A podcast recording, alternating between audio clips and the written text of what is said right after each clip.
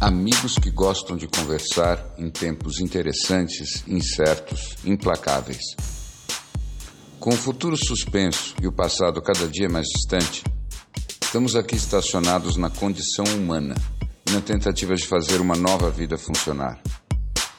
Cada dia é um passeio na neblina e os elefantes estão soltos. Não usamos nomes, porque somos nós e somos ninguém. O que importa é a conversa e a vontade de gerar alguma luz. Pensei ontem, quando eu estava em casa, eu achei que tinha uma dica importante para passar para os pais que estão confinados com os filhos.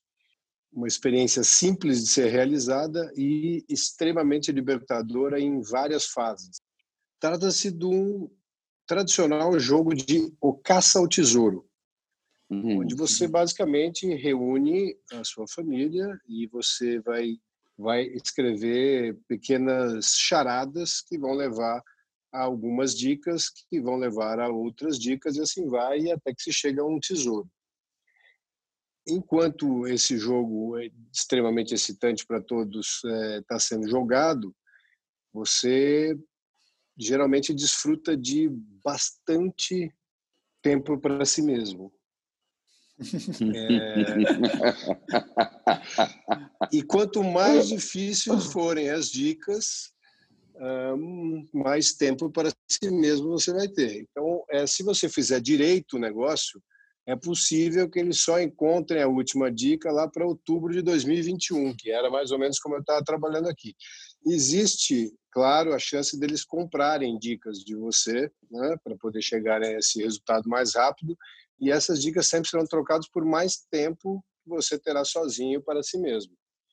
Então, fica aí uma dica, funcionou ontem, fiz o primeiro case, funcionou muito bem, foram três horas maravilhosas, uh, ficou uma segunda fase para hoje ainda, então já são, talvez a gente esteja falando de seis horas, que nesse grupo de tempo aí, do tempo que você não está dormindo, é praticamente 30%, que você pode ter dedicado às coisas que você quer fazer sozinho. Olha, eu acho incrível, sabe? Você me está dando aí um exemplo de uma coisa que eu tenho pensado esses dias. Eu ando com a impressão de que a verdadeira barreira imunológica da, da espécie humana é a criatividade.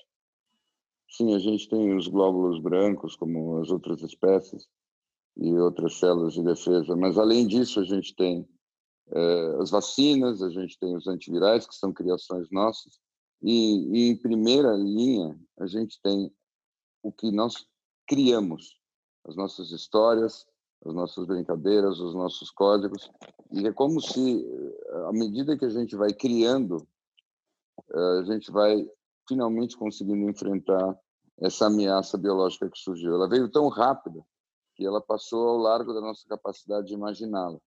Mas agora a gente começa a imaginar, assimilar, construir histórias, construir gincanas, construir aventuras, construir eventualmente vacinas e, e a gente vai resolver isso desse jeito, criando. Me parece que nós precisamos de tempo para criar. O que vocês acham dessa ideia? Criar e construir um novo futuro, né? O que me parece que está acontecendo agora é que todo mundo está em casa nesse momento pensando como é que vai ser esse novo futuro. E trazendo uma uma outra pergunta que eu queria fazer para vocês, eu vi uma notícia ontem que é um tanto interessante, que é um aumento de 30% nos acessos daquele site Pornhub, e a pergunta que eu ia fazer para vocês é: será que nós vamos ter um momento de baby boom? Se nessa criação, é, nesse momento de construção, envolve a criação de novas crianças para esse novo mundo? É, eu fico pensando como é que essa turma, onde essa turma conseguiu se esconder para acessar esse Pornhub. Então, o que, o que os caras estão falando é um comportamento Batman Bruce Wayne dentro de que já casa. Existia, que já existia dentro e fora de casa desde que o mundo é mundo. Ah, talvez tenha uma quantidade grande dessas pessoas que efetivamente mora sozinha, hein? Não se esqueça que na Europa a quantidade ah, é. de gente que mora sozinha é avassaladora. Essas é verdade, é até mais provável que seja isso, né? né? Mais é, provável eu acho isso. que eu Deixa acho que você deve estar falando de estatísticas na Europa, não é? Eu vou atrás na Europa dela, é porque se é na Europa é porque as pessoas moram sozinhas. Mas eu acho que essa estatística só me fez pensar se teremos, porque é um momento muito propício para um baby boom, né? Você disse depois da crise. Não é que crianças estão é, sendo produzidas nesse momento. Ah, acho que não. É, então essa era a minha eu pergunta. Eu acho que não. Ah, eu não. Eu, eu sinto que não. não. Eu sinto que não. não, não sinto não, que o contrário, inclusive. O contrário, o contrário. Eu acho que, que tem pouca alegria nessa direção. Eu acho que a, a nossa espécie, até do ponto de vista biológico, está acabrunhada. Que tal essa palavra? Acabrunhada é maravilhosa. Com canhestro. Canhestro. É. Então, já ampliando o vocabulário do, dos elefantes na neblina, porque nosso podcast também é cultura.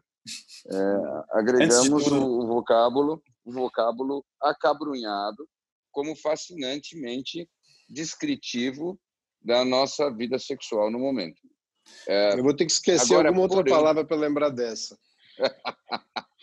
agora é... de qualquer modo, agora de qualquer modo, uma vez vencida essa essa dificuldade, esse confinamento é, vários autores que eu tenho acompanhado aqui, todos eles são unânimes e eu me uno a eles na leitura de que nós precisamos tanto desse contato humano que quando acabar essa esse confinamento a gente vai buscar mais contato, a gente vai buscar outra vez é, vivificar todo esse mundo novo e aí é possível sim que haja um baby boom como houve depois das guerras.